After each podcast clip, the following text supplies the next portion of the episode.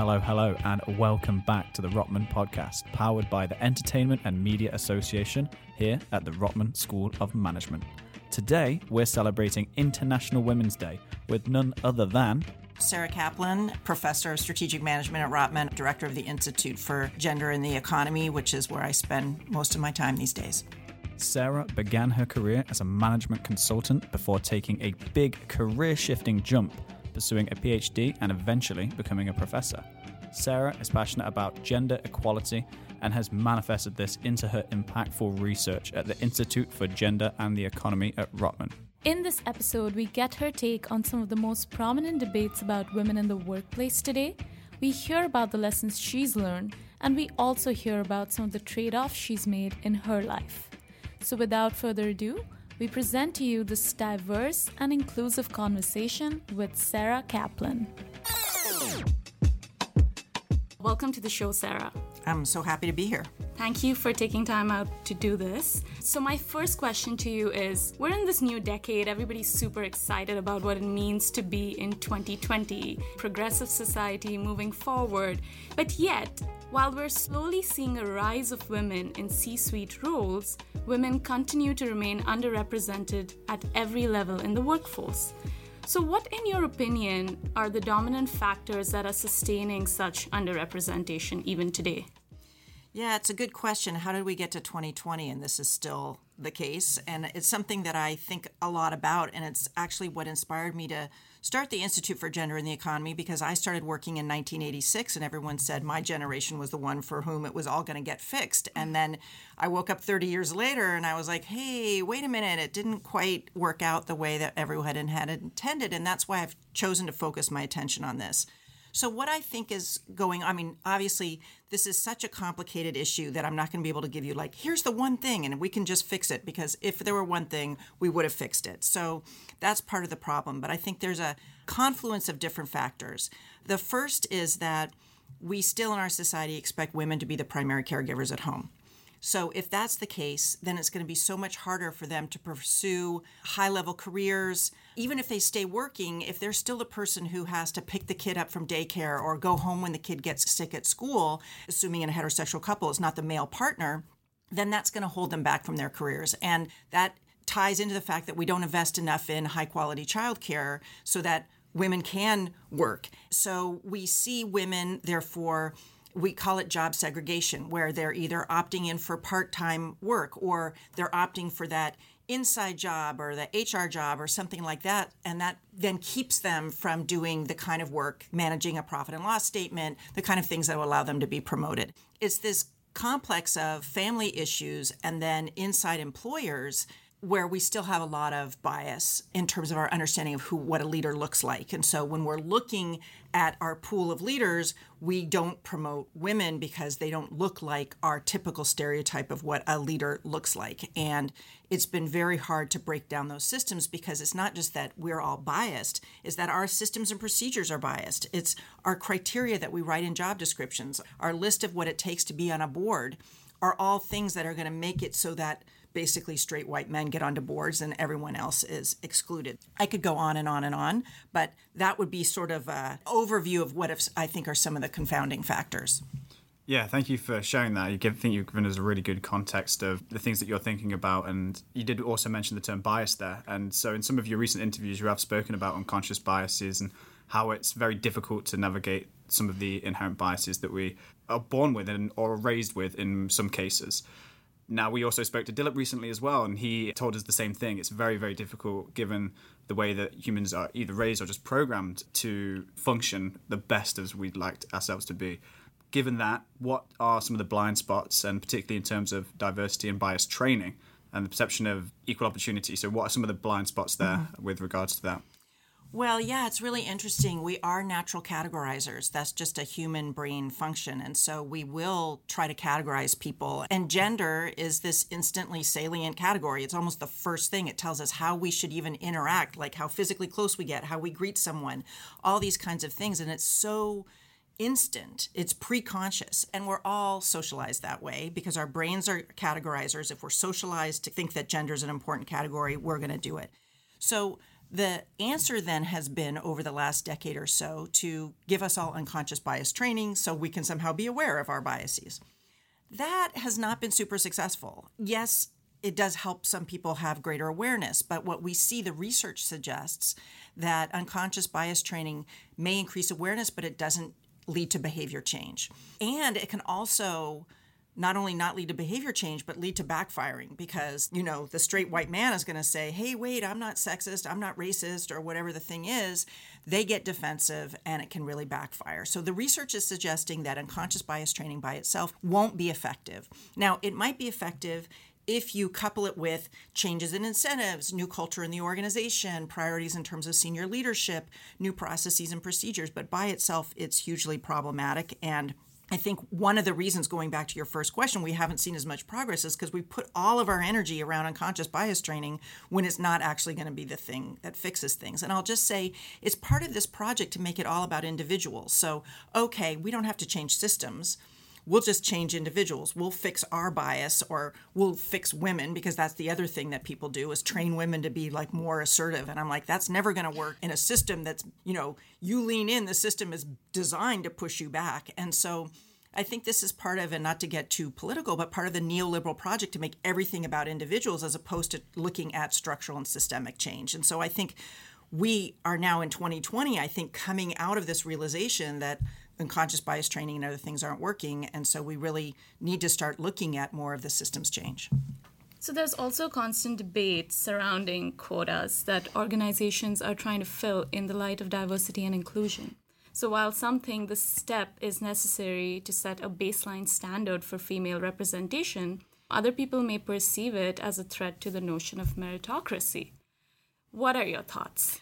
I have so many thoughts on this. So, first of all, the notion of meritocracy is in itself kind of a project of the patriarchy in the sense that our definition of meritocracy basically looks like oh you're a straight white man that's what's meritocratic. And we actually don't live in a meritocracy. We think we do. We've perpetuated the myth that we live in a meritocracy. But in fact, all of the research suggests you put two identical CVs in front of someone, but one has a woman's name and one has a man's name on it. The woman is half as likely to get the job offer. And the same for anybody who signals any LGBTQ kind of identity or people of color. And there was a recent study that just came out of Harvard that showed that 43% of the white kids who get into Harvard get in because of legacy or donations or things like that. And only 26% of them would have gotten in if they had to actually meet the standards that everyone else has to meet. So we don't live in a meritocracy now. We live in an affirmative action system for straight white men. So when people talk about quotas, they're like, oh, it's going to hurt meritocracy. It's actually not going to hurt meritocracy at all. The research on quotas basically suggests that when you put quotas in place, you actually increase overall quality. Because what does it do? It gives opportunities to women, people of color, people with disabilities, veterans, some disadvantaged groups who are qualified. It gives them the visibility and the opportunity to get included. Now, who gets hurt by quotas and affirmative action? Well, mediocre white men who got all the benefits that they shouldn't have gotten if we really truly cared about meritocracy. So, quotas for me are actually a way of leveling the playing field, not giving any special advantage. And so, when I hear students and other people complaining about, oh, it's so unfair. There was this special recruiting event just for women. Or you know, I've heard men downtown on Bay Street say, well, now you know, I'll never be able to get a board seat because it's all about women on boards. I'm like 75% of the seats that were filled last year were filled by straight white men. So 25% did go to women, but 75% is still pretty good number. Mm-hmm. So I think that this meritocracy is actually this myth that's designed to actually hold women back, hold people of color back. And so I think it's an unhelpful argument and it's one that everyone believes, but it's actually incorrect. The research would say it's incorrect. Yeah, that's a fascinating insight. And I really like how you touched on the legacy systems and the legacy programs that they have at prestigious universities. And I think recently we've seen John Hopkins, for example, have just they've just cancelled those types of uh, things, which I think is a step in the right direction. And Absolutely. Speaking of steps in the right direction, we've seen now that Goldman Sachs also has announced they'll be no longer doing IPOs for companies that don't have a member of an underrepresented minority on their board. So these startups that typically are described as you just have now that we're looking to have a large focus on with women on the board or underrepresented minorities. So how viable is it, do you think, to implement such a massive change in an organization like this? It's obviously come from the top and they're thinking about trying to change their systems. Yeah, you also cover strategic change and implementation, so you could give us good insight into this. And uh, also, how do you see it benefiting Goldman in the long run? Yeah, it's interesting. I mean, in a way, all Goldman is saying is you literally have to have either one woman or one person of color on your board. People are talking about it like it's some huge, massive transformation. That shouldn't be that hard. And when I read it, I was like, this is pretty much the bare minimum that they could be doing. I'm like, what about 50 50? Why is our target one? right, right. You know, so for me, I'm not as thrilled about it, but it does send a very important signal because we do see a lot of IPOs coming from startups out of Silicon Valley, and Silicon Valley has historically been a bastion of a certain privileged minority. So I think it's good. I think it's easily viable to do. You just set the standard and one shouldn't be that hard. The thing I actually worry about about one is that one person could just risk being a token. And we know from research that tokenism is hugely problematic. And it's so much better to have three or four or half. You know, when Norway went to their quota of 40% women on boards. What was so great about it is suddenly these boards, it wasn't like they added one woman, they added four women. And then there was no one woman who could be signaled out as the token because there was a group. And so the one thing I worry about this, we have to have one thing, is it may lead to a lot of dangerous tokenism as opposed to saying, actually, we want 50 50 or we want 40% or something like that. So it'll be very interesting to see how this experiment plays out. It doesn't seem that hard to do. You know, you just put the standard in and you say it's a criterion like any of the other criteria that we use to make decisions about whether we're going to handle an IPO. And it sends an important signal, but I worry it's one of those window dressing things that may have unintended negative consequences if it leads to tokenism.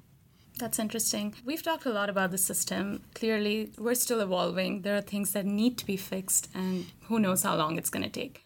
That being said, more and more women are aiming for higher education and for high performance careers. So in that vein, how would you say and I know you don't like to talk about how can women fix themselves, right.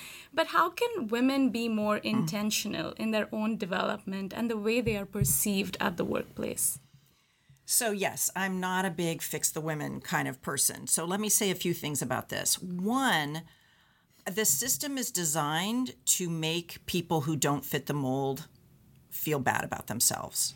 So if you are a woman and you happen to be sort of outspoken, then everyone will tell you you have sharp elbows and they'll give you training on how to be more likable. I mean, companies are still doing this. They did it in the 80s when I first started working. I got a lot of that training because apparently I'm not that likable, you know, and how to dress and how to do this and that. And it makes you feel bad about yourself. And the moment you feel bad about yourself, you're going to underperform. So then it becomes this reinforcing cycle because you underperform. So then when it comes to promotion time, turns out you underperformed. So even on pure, quote, meritocratic argument, you might not get the promotion. So the first thing I would say to women is you're awesome. Don't fix yourself. I mean, we can all take feedback and improve. So I'm not saying like don't ever change, but I'm saying when you get feedback, keep in mind that maybe it was designed by the system to make you feel bad about yourself and find a way to separate yourself from that feedback so it doesn't take that emotional toll that's going to get in the way of you actually just doing your best work. But recognize it for what it is. The second thing I would say is that this shouldn't just be for women. There are plenty of men who are going to the workforce right now, and we can also, this is very binary conversation, so we can also talk about non binary people and trans people who don't fit the standard masculine mold either.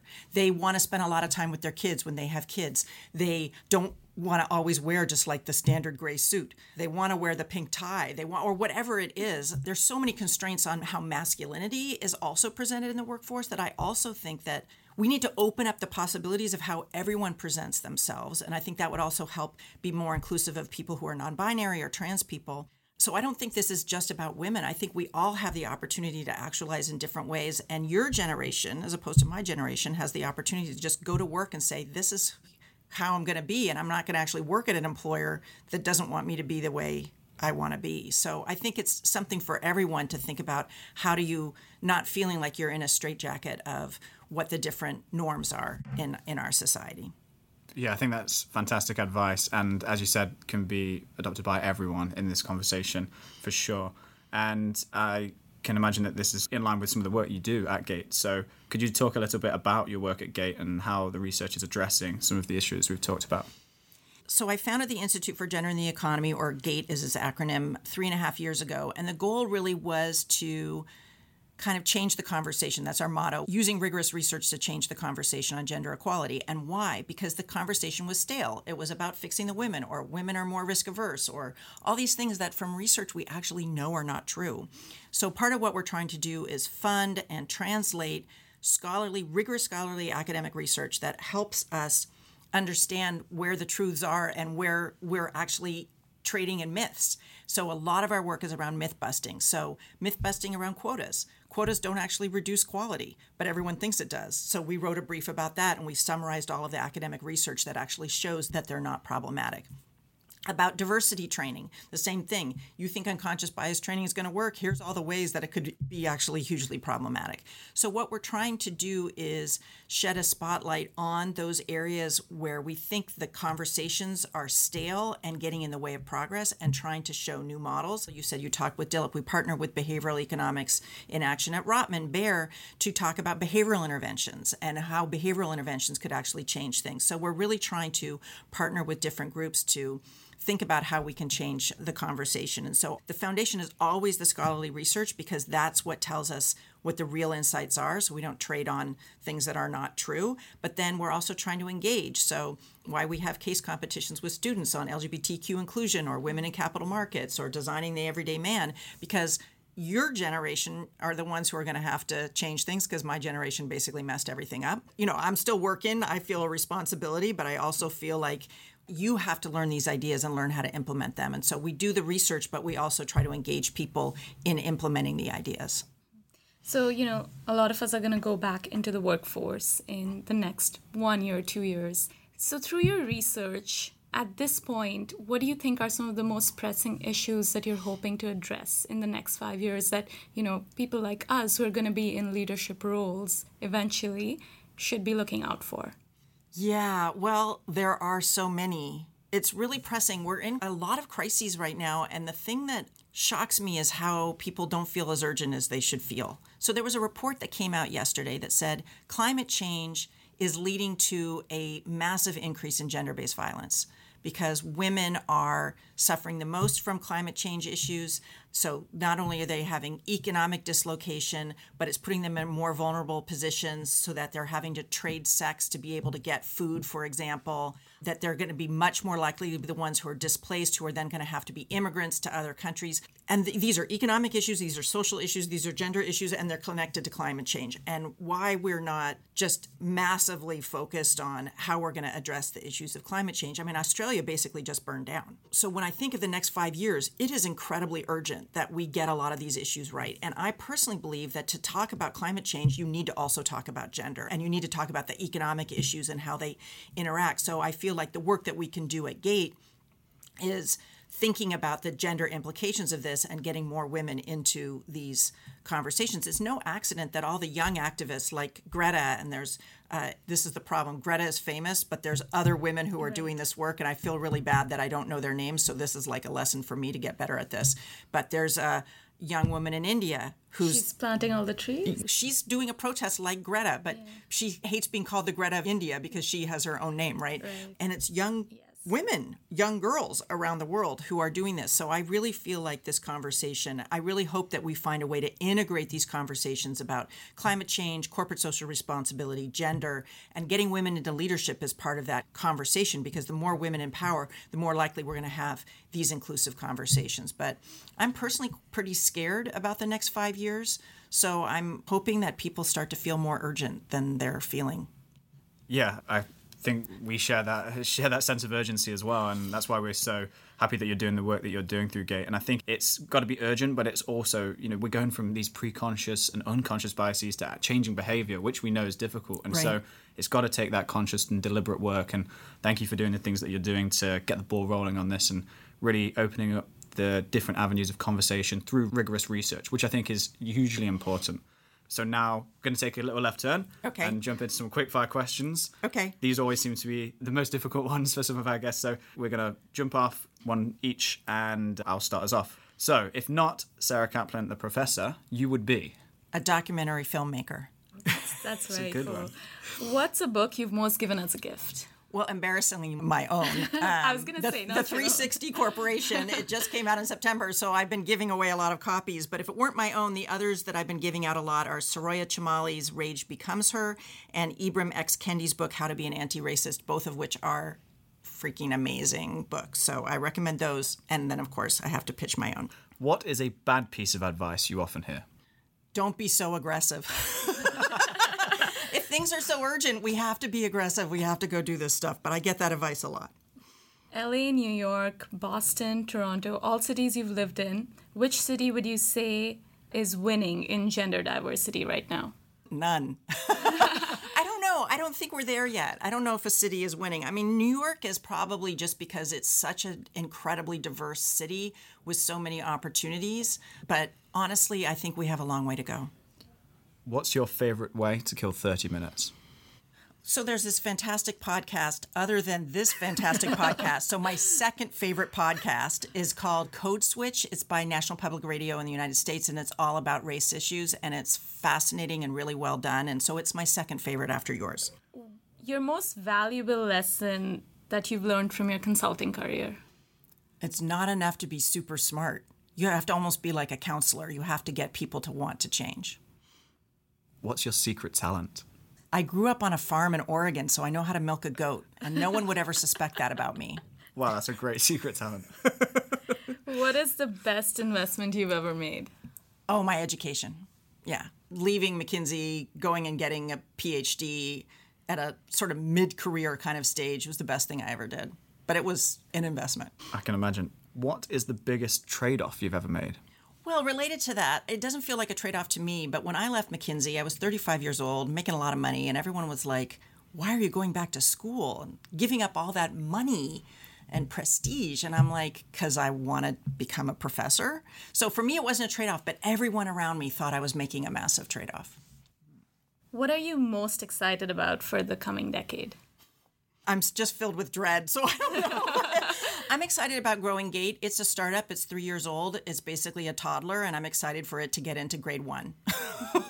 And how can people get involved with that? How can they you know, reach out to you? How can they contact you? And how could someone who's interested in this conversation and the things that you're doing get involved? Well, the first thing to do is to go to our website, which is www.gendereconomy.org. There's a place to sign up for a newsletter. You can follow us on Twitter. You can follow us on LinkedIn. We're about to launch an Instagram channel. I would say start there. We have a lot of resources there. If you're around in Toronto, come to our public events, which are all really exciting. And we'd love to have people involved. So, yes, there's lots of ways, but maybe our website is the first door into that conversation. And are there any upcoming events you might want to plug? Well, yes. So we have a number of exciting events coming up in the spring, including Cleo Stiller, who's going to come and talk about modern masculinity. So, in our spirit, we're not just an institute for women in business, we're really about gender and the economy. So, that's going to be an exciting one. We have Stephanie Kelton coming in June. She's the author of the book that's kind of spawned all of the ideas of modern monetary theory that's really influencing politics in the United States. And then this fall, we're going to be having a conference called Gender Analytics, which is bringing business analytics with gender insights together. And that's on October 30th. And that's going to be really exciting. Wonderful. Do you have any closing comments? I just want to double down on this point about urgency. We really have to be making progress on these issues. I think it's tempting in Canada to complacently pat ourselves on the back because we just have to look south of the border to my home country to feel better about things. But I don't think we should be complacently patting ourselves on the back. I think we got to be moving forward. Sarah, thank you so much for your time today. This has been enlightening. Thank you for being on the show, Sarah. My pleasure. Thank you for listening to the Rotman Podcast's Faculty Insights Edition. Make sure to check back for a new episode every other Sunday on Apple Podcasts and Spotify.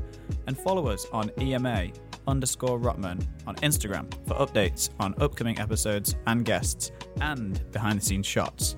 Also, we would love to hear from you, so if you'd like to give us feedback, please email us at ema at rotman.utoronto.ca. Thank you for listening.